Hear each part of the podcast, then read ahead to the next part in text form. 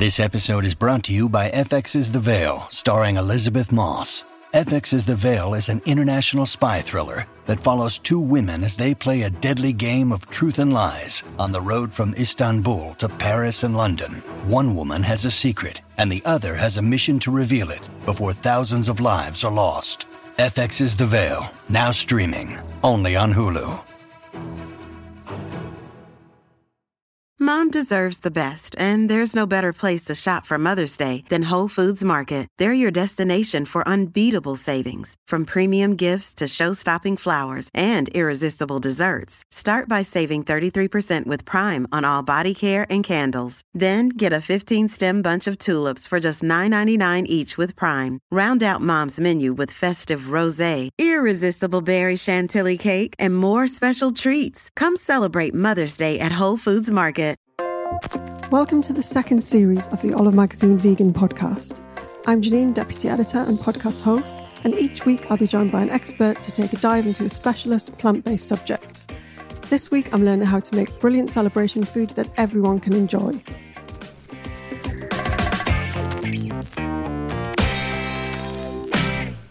Okay, I'm delighted today to welcome Bettina Campolucci Bordi. Bettina is a plant based chef, founder of Bettina's Kitchen and author of three books Happy Food, Seven Day Vegan Challenge, and her newest book, which is Celebrate Plant Based Recipes for Every Occasion, which sounds fantastic. I've actually had a sneak peek of it, Bettina, and it's a lovely book. So well done on that. Yay! Thank you so much for having me. Just tell us briefly what, what was the inspiration behind the book? Um, I think I love following the seasons. I also realized that during all our big celebrations like Christmas, Easter, and birthday parties, I guess it's slightly different than what it used to be because a lot of family members have food preferences or might have allergies or sort of might have done a lifestyle change. And so rather than having to cook lots of different things, I wanted to be able to sort of be inclusive and where you have sort of dishes to choose from that everyone can enjoy regardless of their food preference and still feel like they're celebrating and still still feel like they're eating something indulgent and comforting and over the top but sort of uh in as, as much of it in season as possible but also sort of heroing uh, plant-based foods. And i guess especially the the year and a half we've just had the idea of celebrating is is like it's on the menu again because before it was like well you can't really celebrate because you can't celebrate with anybody. And now suddenly we're allowed to be in a room with people again. So exactly. great thing for that. Yeah, yeah, it's so nice. And you know you know speak speaking of the last 18 months it was it was quite difficult to write a book about celebrations during the mm. time that we've been through. Um, I just thought in the beginning that it would be great because I'll just have lots of people over, but it was the exact opposite. So I'm definitely ready to celebrate now, and I think I think we all are. Yeah. How much does your background inform your cooking? Because I was reading that you got this really, you had this amazing upbringing. So you've got a Norwegian father, a Bulgarian and Danish mother, but you spent a lot of your childhood in Tanzania yes. and then Denmark, which is quite eclectic. Yes, it's a it's it's a big mix. So yeah, I spent my first eleven years in Tanzania in East Africa, and my next sort of eleven years in Sweden. However, my passport's Danish to complicate things even further. So my my citizenship is Danish, mm-hmm. um, and I used to travel a lot as a kid. So and I, you know, I used to travel a lot 18 months ago uh, as well for work. So uh, everything sort of influences my cooking, my childhood, my grandmother's, my holidays that we used to go on. It's sort of all enveloped into into into my cooking into and, and into my recipes and i suppose i don't have a formal chef's training I mm. consider myself more a cook. So I think it gives me more freedom to experiment with flavor flavors and maybe perhaps not follow rules, which gives me a bit more freedom to sort of play around. Talking of rules, um, if people are planning to have a big party or a celebration. It can be quite daunting, especially when you've got like a guest list that, you know, exceeds four people. Yes. Have you got any tips for people that that are listening that could sort of help them to get started or help them to be prepared for for doing something like that? A hundred percent. I think there's so many things that you can make ahead. So a lot of the recipes in the book, you can sort of do 80% of the work ahead of time, even a day before, so that all you need to do is is is cook the dish um, as and when your guests arrive or just before so that you have a lot more freedom to spend time with the people that you that you like um, rather than standing in the kitchen and and and preparing food. So a lot of these recipes are definitely make ahead ones. And uh, i also think that um, there's not many ingredients so short ingredients lists even for things that you know during christmas there's there's so much cooking that uh, gets done, but there's lots of things that you can pre-prepare, prepare ahead, and where there's a limited amount of ingredients. There's a there's a pea fritter recipe here. If you've got a bag of peas, all of a sudden you can just create um, yeah. canapes and finger foods in in sort of uh, in a matter of very short time. Mm. Let's talk about some celebration meals and how you can bring some of that plant based magic to them. You talked uh, before about that you're a big champion of vegetables, and I know that I think you you favor vegetables over the the kind of um, meat replacement products that are out there. Is that is that true? Definitely. Uh, I mean, I know that there's a market for those, and I I'm completely non-judgmental towards people that um, eat them. However, I prefer to find different solutions. And I think texture is one of those things where you can use a lot of texture and flavors um, through whole foods. So I use things like whole grains and nuts and seeds and herbs and spices to sort of create different uh, flavor combinations and textures. So there's there's a lot that you can do uh, in mm. terms of that. So there's a taco mince which I make with sunflower seeds. Um, there's a like a take on nut roast, but with less oh. nuts, more vegetables, um, but with also lots of uh, textures uh, throughout uh, the recipe, and and that's sort of a common theme in in the book. So does the taco mince is made? It doesn't have say uh, textured vegetable protein in it. It's just it's just all veggie it's stuff. It's just with... all veggie stuff. So I don't use any sort of um, what did you just say? the textured T- TVP. yes, TVP. I don't use any of that. Uh, I don't use any of that in my in my cooking and never have. Um, and maybe I don't know why. It's just um, when I started cooking plant based, I, I I lived in Spain and the the way that I would sort of source everything was just to go to the food market and see what was in season and mm. then use what whatever was around me. And that's just something that's stayed on. Um, mm. and I, I prefer to do that. One thing i was thinking is that people especially at you know big occasions like easter and christmas they're like a thing like a big thing you know to have in the middle of the table. So classically turkey at christmas a joint of lamb at easter. What kind of vegetables can kind of play that role as the the main event? Oh my gosh. So in the Easter chapter, I've got a giant marrow and it's stuffed with lots of delicious things. And it's one of those things that you see in sort of food markets and go, what am I going to do with that? However, it's brilliant because it's um, it's perfect for stuffing. And if you slow mm. roast that in the oven, and you can even, so in the recipe, you even tie it up so that all the stuffing sort of stays inside. Mm. And it becomes nice and soft and succulent on the inside and nice and crispy on the outside, you know, as you would do with a lamb.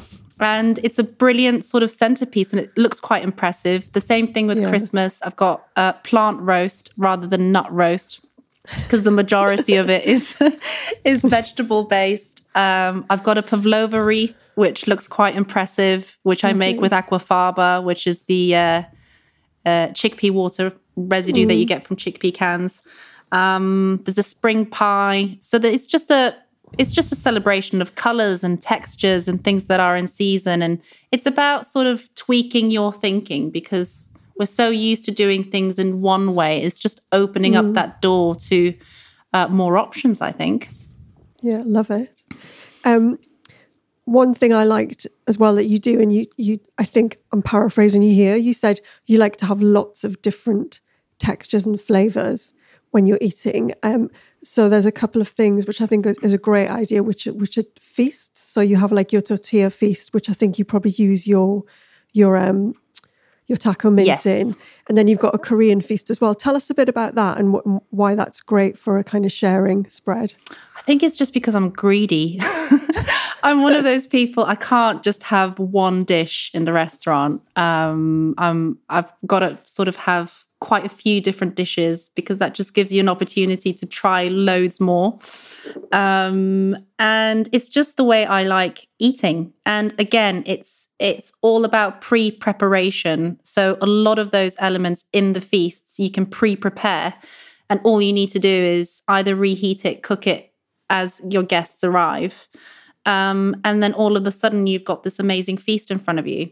Um, and again, it's about textures. So with the Korean feast, you pile everything up on a nori sheet. So you've got rice and gochujang, cauliflower, and you've got um, a slaw, um, and you can also use uh, baby gem lettuce cups.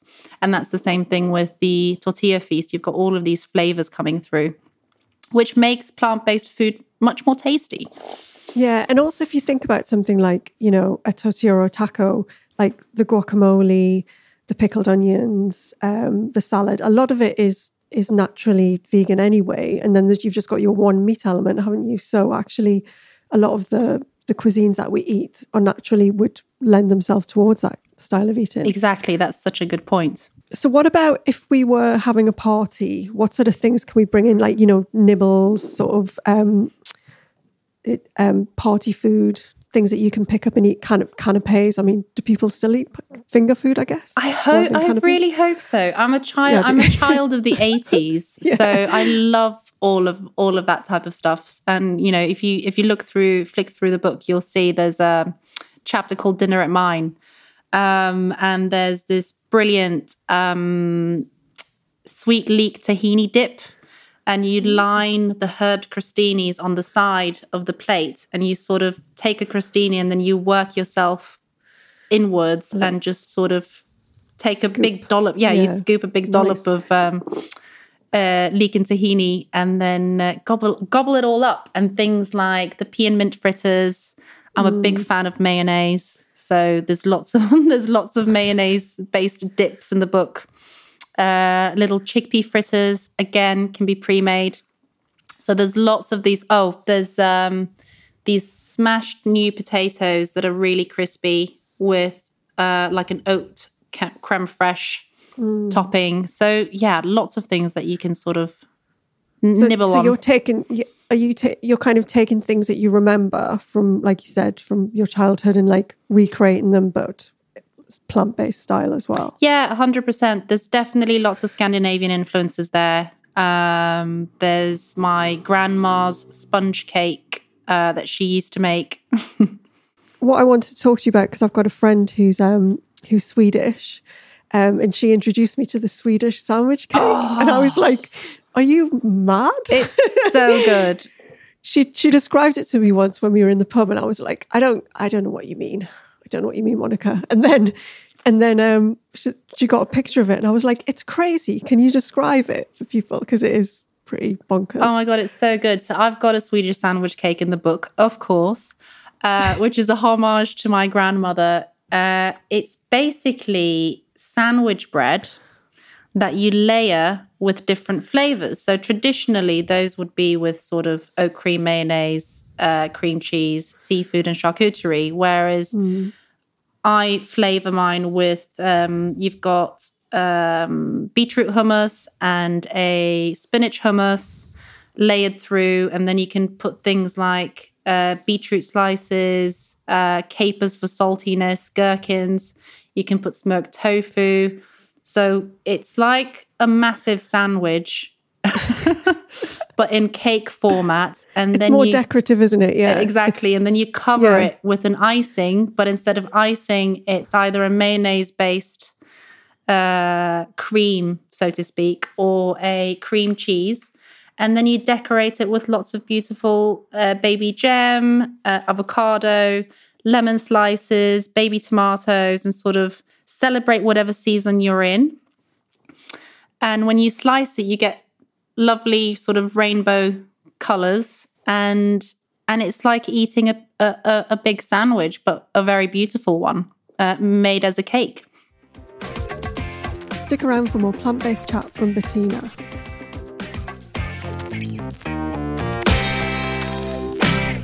If you are doing things like puddings and desserts, because obviously people's head goes straight to like cream or milk chocolate or whatever, how do you approach that as a, a sort of celebration puddings? Um, gosh, there's quite a lot of indulgent ones. Um, so there's a chocolate mousse where I use I use peanut butter and uh, coconut cream as my base, and there's some orange um, through that as well. Um, custard, I do these custard parcels with maple and pistachios. So they're all sort of custard enveloped little parcels um, in uh, phyllo pastry. So it's nice and crispy, and then it oozes out warm custard. Gorgeous. How do you get the custard flavour without using eggs and So uh, just by using custard powder, actually, which doesn't contain eggs. add? So what like a normal so you can just add plant milk to it. You can just add plant milk to it. And what I like to do is I add a tiny pinch of um, turmeric just for color. Yeah. And then vanilla is your best friend here. So proper vanilla pod. Um, and you can sort of you can you can add uh, caster sugar, or if you want to be slightly, um, you can use uh, maple syrup as well, or brown sugar. Depends on on your preferences. But yeah, super easy. I love that. And I I had no idea. I'm thinking of it now because when I was little we used to make bird's custard and it is probably I remember like making the mix and it's it's quite corn flour heavy, isn't it? So it probably is corn flour plus um, some kind of flavorings plus colorings. So it's vegan. I love I love it when we find a new vegan product that you never think was vegan, like puff pastry, for example, which most are vegan. So people can, you know, make their own. That's fantastic. Um, I wanted to ask you finally, because I saw that you'd written something about this on, on your website, um, about we hear a lot about vegan trends. Is there anything that coming up that you think is going to be, you know, really hot this year um, in plant based? And is there anything that you think is ridiculous and is just not going to happen, even though they're trying to make it happen? Um, what is coming up? You know what? I think I think it's really interesting um in sort of in in different cultures there's a lot of natural naturally vegan dishes. And I can definitely see that that's coming up now. And there's so many people that have started cooking online especially in the last 18 months.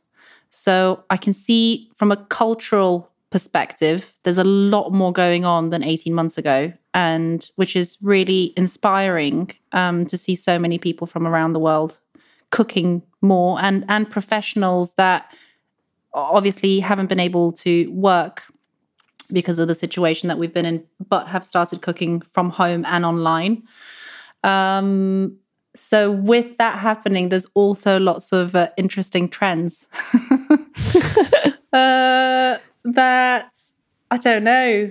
I, I see new things all the time. Do you? Yeah, and you know, some of it's just like completely bonkers, and and Yeah. some of it is absolutely absolutely brilliant. Yeah. I guess it's like in at the end of the day, the people, you know, have the power. So what sticks, sticks, doesn't it? You know, things that stick around are because people try it, they like it, and they keep on keep on um cooking it. Yeah, hundred percent. And also, you know, there's there's something for everyone. Even if if I'm not sort of into that particular trend, there'll be somebody that thinks it's absolutely brilliant. So it's it's quite nice that there's something out there for for every single taste now more so than ever. I think. I, I also think it's really nice that um, there's been such a trend in in things uh, moving towards more simplistic type of cooking, like sourdough and fermentation, and that's really uh, gotten an arena. And I'm quite excited to see where where that goes um, because that's definitely something that's that's growing. Brilliant. Well, thank you so much for coming to chat to us today, Bettina. And if people want to get your book, again, it's called Celebrate plant based recipes for every occasion by Bettina Campolucci Bordi. Um, and they can also find you online at bettinaskitchen.com. Yes. Is that correct? Good, got it right. Um, but yeah, and we're going to do a separate episode where we're going to talk, have a little deep dive into one of your um, brilliant recipes from the book. But um, thanks again for coming to chat to us today. Thank you so much for having me. Thanks for listening to the Olive Magazine podcast. For more information on things we talked about in this episode and to check out our back catalogue of over 200 episodes, head to olivemagazine.com.